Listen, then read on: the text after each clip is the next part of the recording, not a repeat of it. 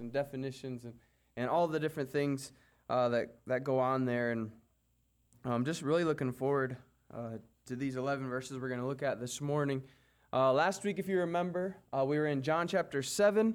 Uh, we finished John chapter 7. We were, the context was at the Feast of Booths, and we were there for a month or so talking about what was going on there.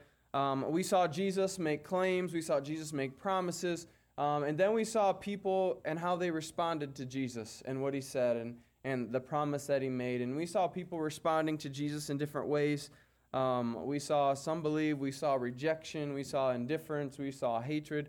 It, we just saw people respond in all these, these different ways, but it really comes down to did they receive him or did they reject him? Uh, regardless of how they, they acted towards him, it came down to receiving or rejection. Um, it, was a interesting study to see how people respond. We saw that people still respond the same way today as we fast forward a few thousand years. But our study last week ended with the feast week being over and everyone going home. Remember that verse 53 of, of chapter 7? It just, the feast week kind of ends. And every man went unto his own house. Um, if John chapter 8, verse number 1, is uh, chronological with chapter 7, we're going to be in 8 1 today, we were in 7 last week, then we have everyone going home. We have Jesus going to the Mount of Olives. And we'll talk about that in a little bit there. But everyone's going home. You have Jesus going to the Mount of Olives. And just that thought was interesting to me because you, you have people, remember for the week they were living in booths? They would make huts or tents or whatever you want to call them, makeshift shelters, and they would live out in the streets or they would live on a rooftop for a week to try to remember the wilderness wandering and remember what God got them out of. They got themselves into a bad situation. They were remembering what happened in the wilderness. So you have everyone leaving these booths, this temporary camping for a week, going home, but you have Jesus having no home to go to. Remember, Jesus said that uh, the Son of Man has no place to lay his head? So you have Jesus going to the Mount of Olives. Everybody else gets to break down their camp and go home. Jesus goes to the Mount of Olives. Um, we have the King of Kings with no place to lay his head. Think about that for a second because we've talked about it. We know how Jesus came to the earth. We understand that, that he came in humility. Uh, he uh, made himself of no reputation, took upon himself the form of a servant. We're talking about God leaving heaven, coming to the earth, humbled as a servant. I, I don't want to get used to that just to be something that I'm used to.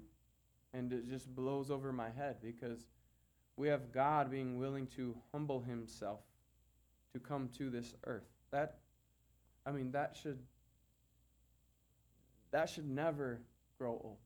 The the the love and the, the grace and the mercy and the compassion that you see Christ being willing to do that being willing to obey his father and, and do his father's will. As I studied this, these 11 verses this week, I really enjoyed seeing the way that Jesus handled the situation that we're going to look at. You, you can highlight all kinds of different things in this story. You can highlight the adulterous woman or the, the Pharisees and the scribes and the people. You could highlight all these different things. But as I studied it this time, I just loved seeing Jesus and the way that he responded the way that he reacted, the way that he, he treated this woman, and he, he interacted with the different people. I enjoyed this insight into seeing how God operated.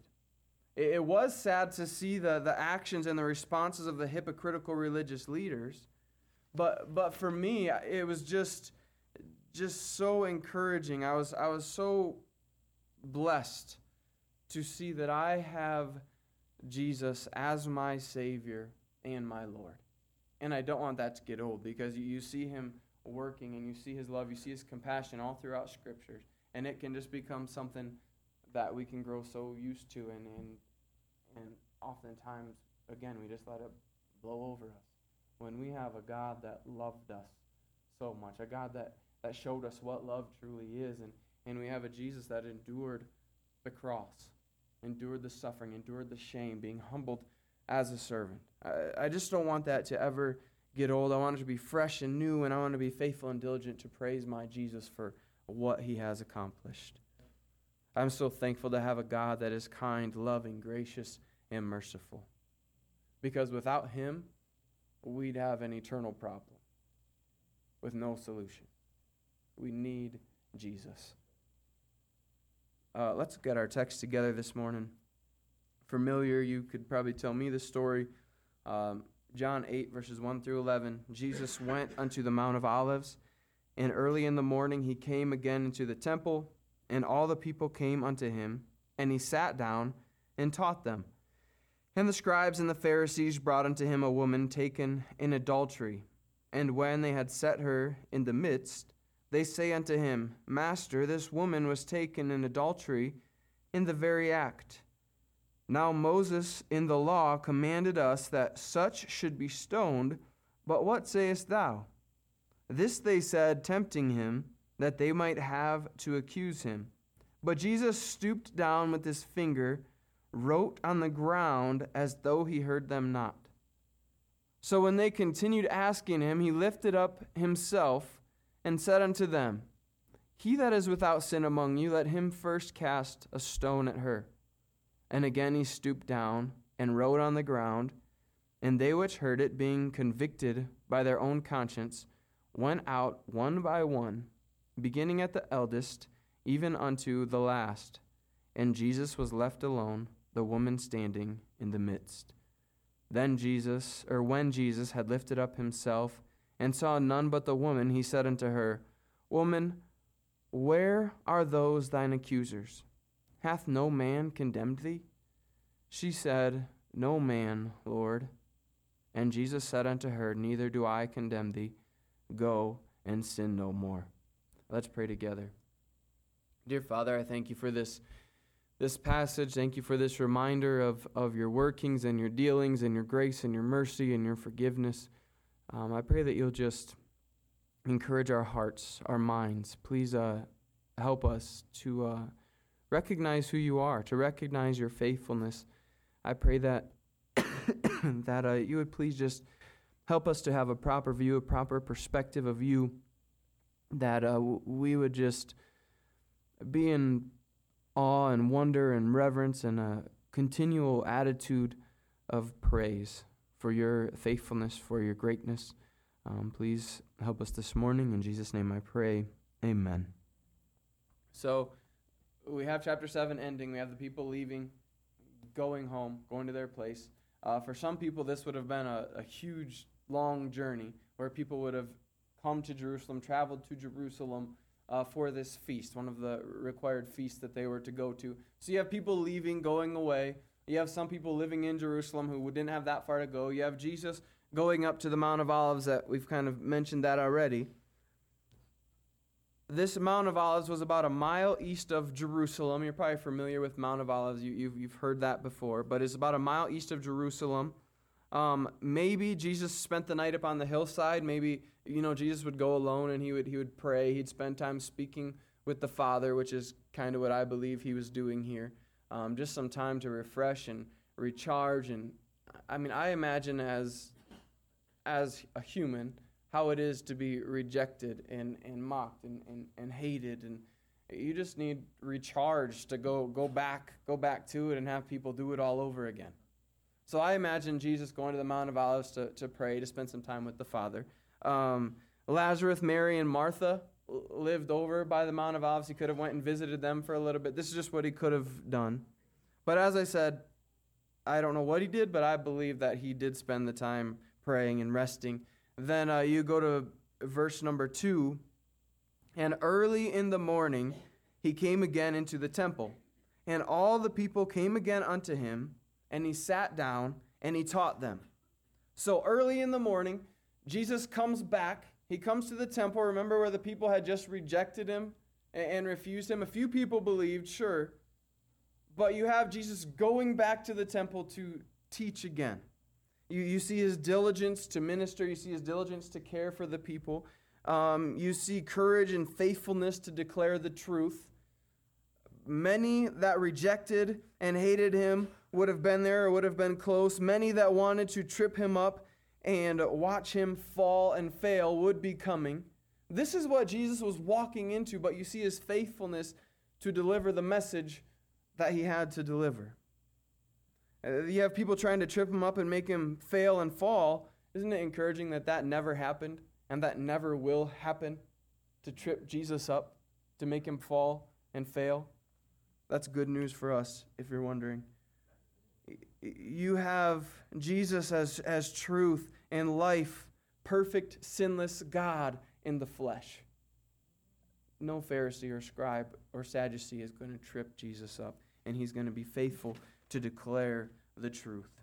You have this, this large group of people. I believe it was a large group. It says, All the people came again unto him. So you have a, a bunch of people coming in, gathering around Jesus.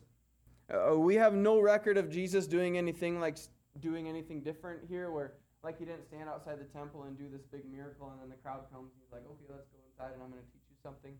We don't have that recorded here. So it appears as Jesus came down from the Mount of Olives, walks into the temple, sits down and starts teaching the people. Teaching with power, with authority, and with boldness. He's God in the flesh. He has the words of life. He is life. He is speaking truth with boldness. And can you, can you picture this scene? I want you to picture this scene, which helps to do with familiar stories oftentimes. Uh, picture this scene here. You have a crowd sitting or standing around Jesus. You have Jesus sitting there. You have Jesus speaking to these people with power, authority, with truth. Then all of a sudden, this teaching time is interrupted by verse number three. And the scribes and the Pharisees brought unto him a woman taken in adultery, and when they had set her in the midst. So, can you picture this, this scene? I mean, uh, imagine us in here, teaching time and all of a sudden somebody walks in dragging this woman behind him, a big mob of people dragging this woman behind him. It would be kind of distracting. It would be, it would have your attention. I'm guessing a woman kicking and screaming and a bunch of men dragging her in here. That would be uncomfortable, probably. But you, you have Jesus here teaching, and then these men drag this, this woman into the, the temple here. Uh, and it's the scribes and the Pharisees dragging this woman in. So it'd be the religious leaders. The scribes would have been experts in interpreting the law, often referred to as lawyers. Oftentimes they were indeed Pharisees, but the Pharisees were known for their strict adherence or for, for their careful keeping and, and knowledge of the Mosaic law, at least superficially, is how they kind of kept the law, um, and their oral traditions. So publicly they would try to keep these laws to a T laws and traditions to a T. Um, they were the dominant religious influence among the Jewish people. So people would look to them for leadership, for how, what they should do, how they should act. Um, they were usually hostile towards Jesus. In John, I believe all of them are, except for Nicodemus. I believe they're all hostile to Jesus, if I remember right. They didn't like how popular Jesus was, and we've talked about that of the the Pharisees being jealous of Jesus that, hey, people are listening, people might be believing that he actually is the Messiah. So we have this, this jealousy, this hatred going on. They didn't believe Jesus was who he said he was. They possibly feared losing their influence with the people and what the Romans would do if Jesus started a revolt. And, and that's a whole nother conversation with them being scared of what the Romans would do and the Romans taking their power and their authority. But you have these Pharisees who, let's just, they didn't like Jesus very much. And they were looking for ways to get him to stumble and, and trip and fail and fall. So they bring this woman caught up in adultery and they throw her in front of Jesus. Remember, this is a room that's already filled with, with people where Jesus would have been teaching. They just throw this woman in. Think about the woman here. Think of how she would have felt, possibly the emotions probably the emotions she would have been going through. I would imagine she's scared. I, I would imagine she's embarrassed. I would imagine that uh, she would rather have been anywhere else but in front of Jesus and all these people and these religious leaders. I imagine her weeping. I imagine her head down, not making eye contact with anybody.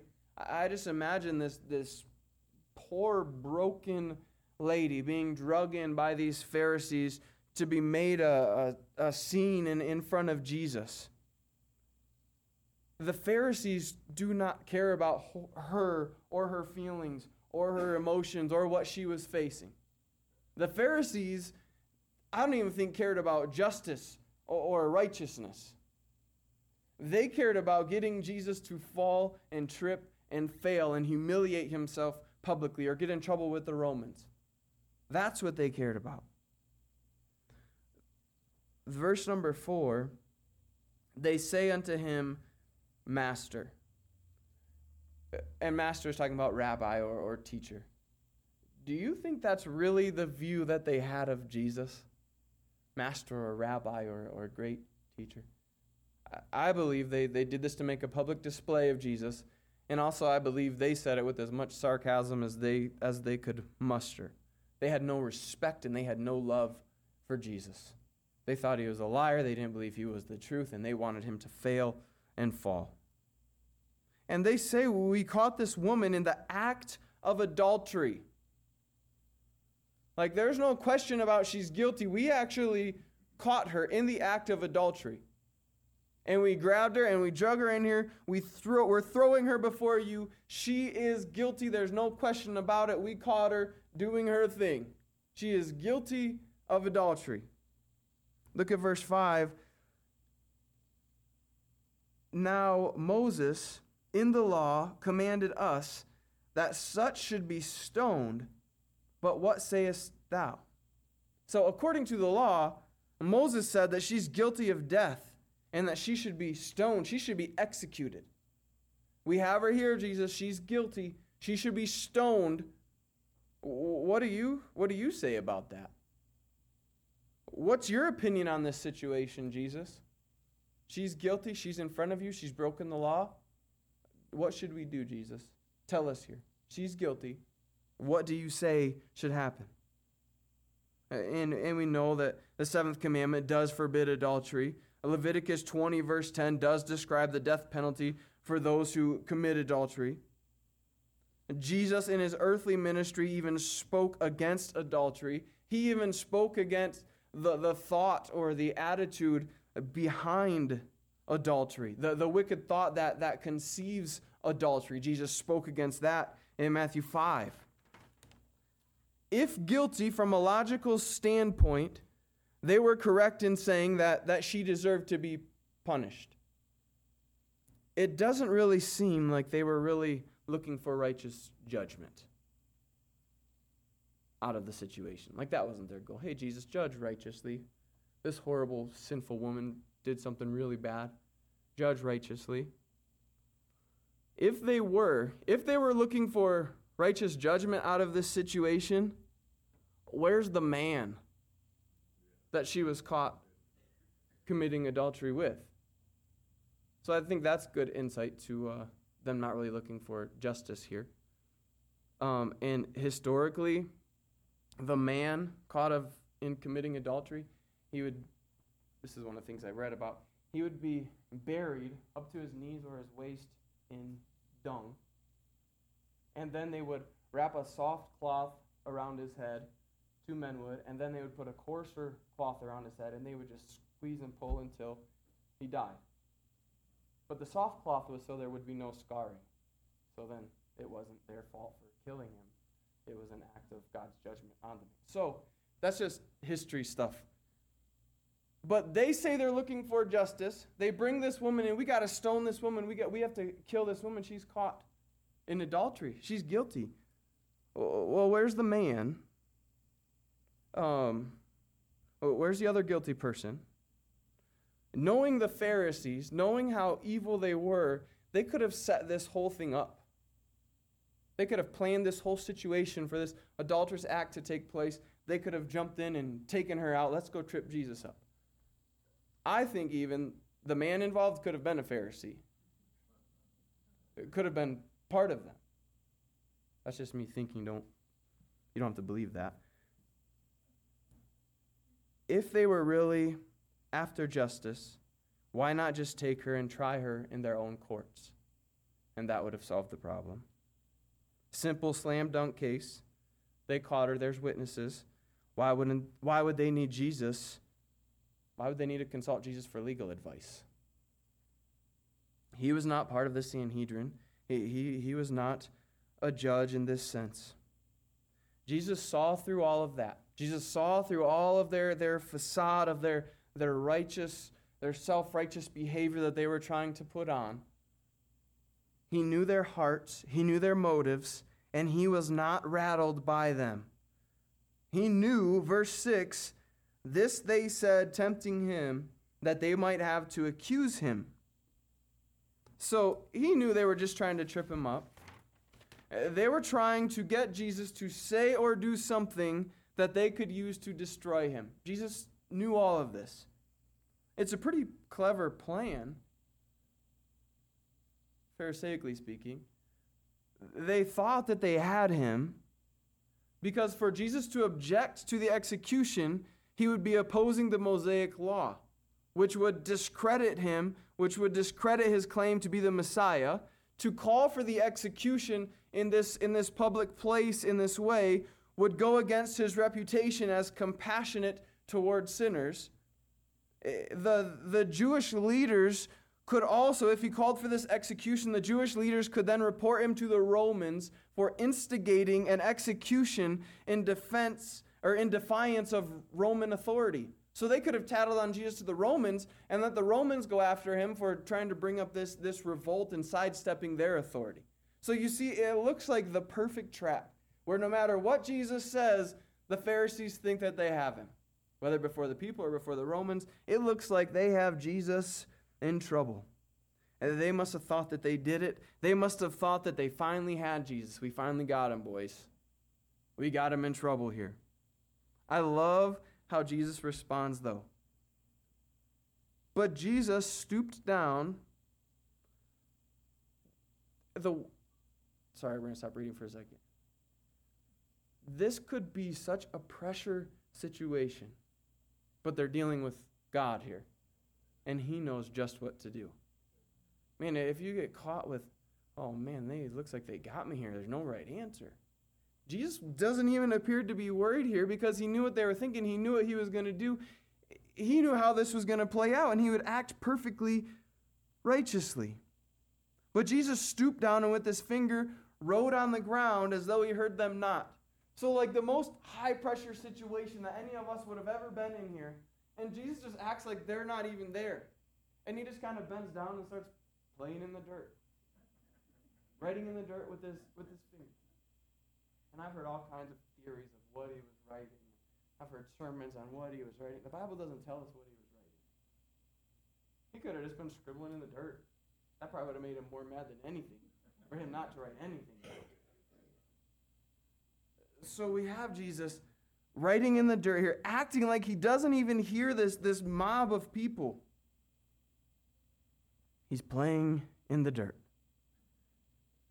How mad do you think that made the power hungry, thrive on respect of people Pharisees get? Right, they're used to being respected, and oh, Pharisees, what do we do here? Pharisee this, Pharisee that. And you have Jesus, huh? You think you got me? I'm going to act like you're not even here and I'm going to write in the dirt. Do you think they're just kind of bubbling and boiling and, oh, I can't wait to get this Jesus. I can't wait to hear what he's going to say. I can't wait to catch him up. And I picture them. Jesus, we're talking to you. Jesus, we're important people here. Jesus, what's your answer? Answer us, Jesus. Jesus, this is a really good one. We worked really hard on this, and we're going to actually catch you up finally. We are so smart, we finally figured out a way to beat you. Answer our question. And I can just see them fuming and bubbling and getting, getting so angry. Verse 7 So when they continued asking him, so they keep, they don't stop, they don't let up. They continue asking the question Jesus, answer us. Jesus, what do we do? Jesus, what do you say? So when they continued asking him, he lifted up himself. Can you picture Jesus just standing up here? Like he doesn't care what they're saying. And he answers their question. I don't think it's the answer they were looking for. He that is without sin among you, let him first cast a stone at her. Can't you picture him? Oh, man. I didn't see that one coming, Jesus. You're good, Jesus. Jesus makes this statement, and then what does he do? He stoops down again and starts writing in the dirt. He makes this huge condemning statement to these Pharisees, and then he just kneels back down and starts writing in the dirt. He left the Pharisees to stew on his response and in their guilt. His answer is, is brilliant. It upheld the law in the sense that he didn't deny the woman's guilt. It actually showed the power of the law by exposing the sinfulness of the woman's accusers. Isn't that what the law does? The law shows that none of us are perfect. The law shows that every single one of us has a sin problem. The law is a schoolmaster teaching us that, that we can't earn salvation on our own. We can't be right before God on our own. We don't have enough good works to ever be right before God because we're sinners. And breaking one of the commands, you break them all, and you're guilty standing before God in guilt. So Jesus actually exposes the power of the law, the law doing what it's supposed to do to show that we are exceedingly sinful and that we cannot be righteous on our own. Jesus is brilliant here. He also avoided getting in trouble with the Romans for instigating an execution. He doesn't instigate an ex- execution, he resolves it. He would also continue his compassionate reputation. You see, the law stated that witnesses to a capital offense were to be the first ones to throw the stones. Jesus cut right to their own personal sin problem. So that's why Jesus says here if you have no sin, why don't you pick up the stone and you throw it first? Who's the witness here that's going to be without sin? That's going to stand up and that's going to stone this woman? Because the law condemns every single one of you people. You are all guilty before God. If they broke it down, they were all guilty before God. So, so verse 7, he says, um, He that is without a sin among you, let him first cast a stone at her. Then verse 8, and again he stooped down and wrote on the ground. Verse 9, and they which heard it, being convicted by their own conscience, went out one by one, beginning at the eldest, even unto the last. Jesus revealed the hypocrisy of this woman's accusers. He revealed that they were unfit to be her judges and executioners. That, that wasn't their goal in coming here. The, their goal wasn't for righteousness and justice, their goal was to condemn Jesus. And their plan didn't work. They came to condemn, they walked away being condemned. And I think that's a, a sad thought there too, because Jesus just exposed their sinful religious system, the one that they tried to uphold publicly to, to look right and to be right and to, to be perfect in the sight of men, and that their keeping of the law could somehow make them right before God. Jesus exposed them as sinners. They realized they were condemned and they, they walked away in their condemnation. Wouldn't it be wonderful if they had fallen down on their faces and repented? Oh God, I'm not righteous. My righteousness is, is not good enough to make me right before you. I repent of my ways. You are the Messiah. You are the Savior. You are Lord. Please forgive me. What do they do? They're, they're guilty. They're, they're convicted in their, in their conscience. But they puff themselves up and they walk right out of there in their sin, just like they walked in with their sin. The truth was exposed. They rejected and walked away. I mean, how would they have looked in front of the people if they admitted that they were sinners and they were wrong? That would have probably hurt their their self-righteous image a little bit. Second part of verse 9. And Jesus was left alone, and the woman standing in the midst. So the accusers walk out. It's interesting they walk out oldest to youngest. And I've read lots of theories and opinions on that. Um, it, it's just interesting to me that the oldest guy heads out first, and then they just trail right out there, oldest to youngest, where the, where the young ones just following the old ones. Um, they were they were convicted. There was there was guilt. It's just interesting the Bible records that, I guess. Um, so we have this woman standing before Jesus. Now think about this. She had just been brought in, accused of adultery. I mean, there there were witnesses that said she had done this. Her accusers leave. She's with Jesus. From a human standpoint, this is a great time to kind of run away and hide. If you're considering that what you got yourself into could cost you your life, humanly speaking, maybe run away and hide here because you could be in big trouble. There's witnesses for what you did. She doesn't. She, she stands there. She didn't use this opportunity to es- escape. I mean, she could have taken off, but she stays with Jesus. I believe she was broken and repentant. And I believe that because of the way Jesus deals with her and, and responds to her. Jesus knew her attitude and her heart. Jesus knew what she was facing. Jesus knew what she thought about him. Jesus knew what this woman was, was feeling and, and going through. Verse 10 So Jesus had been down, like writing on the ground. Everyone leaves, everyone walks out. When Jesus had lifted himself up and saw none but the woman, he said unto her, Women, where are those thine accusers? Hath no man condemned thee? Can you picture Jesus? Hey, where did everybody go? This woman is left, standing in front of Jesus. I imagine still weeping.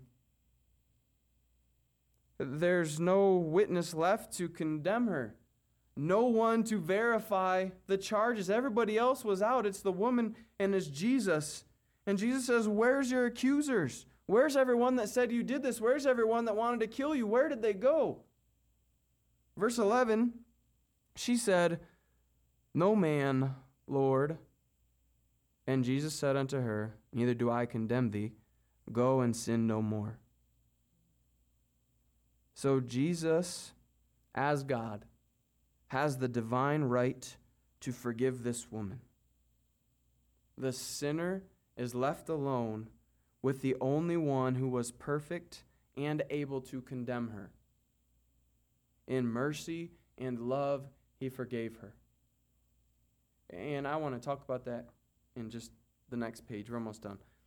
But you have just, righteous God, perfectly just and righteous and holy, who is somehow able to forgive a woman or to forgive sin in general. So, how can God, as holy and just and righteous, how can He forgive sin and still be just and righteous? Is that that's a, I think that's a, a fair question. And we'll talk about that in a minute. So we have Jesus not condemning this woman.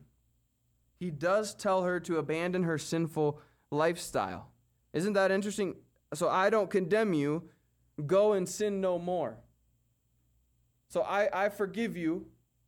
Quit living this lifestyle that you're living. Quit doing the sin that you're doing. I've forgiven you. That's not a license to keep doing whatever you want to do just because I've forgiven you. I forgive you. Go and sin no more. Forgiveness, grace is not a license to sin. Romans 6 1 makes that clear. Should we continue in sin that grace may abound? What does it say? God forbid. Forbid it not. Don't, don't do it. I am so thankful in this story to be reminded of God's grace, God's wisdom, God's forgiveness. Uh, you see all those in here. His wisdom to combat this situation, wow. That's the God that, that we can trust in, an all knowing God that can figure out even the most difficult situations for us. So, how can God be righteous and just and still forgive sins? How, how can God be righteous and just, yet still be merciful, gracious, and offer forgiveness? Because he paid that sin debt. Sin had to be paid for in order for God to forgive sin and still be just and righteous. The sacrificial death of Jesus fully satisfied the demands of God's justice. So God can still be just and God still can forgive because the propitiation was made for sins. That satisfactory payment. The law exposes sin and declares sinners guilty. Through Jesus, forgiveness is made possible for those who put their faith in him. Romans 3, verses 24 through 26. Being justified freely by his grace through the redemption that is in Christ Jesus, whom God hath set forth to be the propitiation through faith in his blood, to declare his righteousness for the remission of sins that are past through the forbearance of God. To declare, I say at this time, his righteousness, that he might be just and the justifier of him which believeth in Jesus. You see, the, the Pharisees, the Sadducees, the, the self righteous folks who say they don't need God, who say they don't, they don't need anything but themselves, they're not righteous and they'll never be righteous apart from Christ. We need His righteousness to cover and forgive our sins. To declare, I say at this time, His righteousness that He might be just and the justifier. You see that? He's still just and He can justify because He paid the price. He was the Redeemer, He is the propitiation of Him which believeth in Jesus. What a wonderful God. What a wonderful Savior that we have. Aren't you thankful? Man, I'm glad I don't have to try to earn his favor on my own. wondering at the end of the day, have I done enough good? Because the answer is always nope.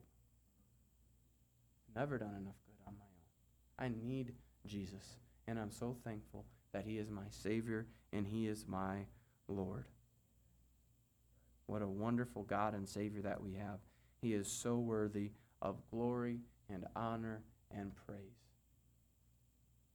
Trust in Jesus. Don't trust in yourself. Trust in his righteousness.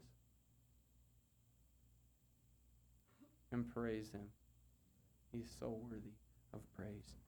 What a wonderful Savior that we have. Let's pray.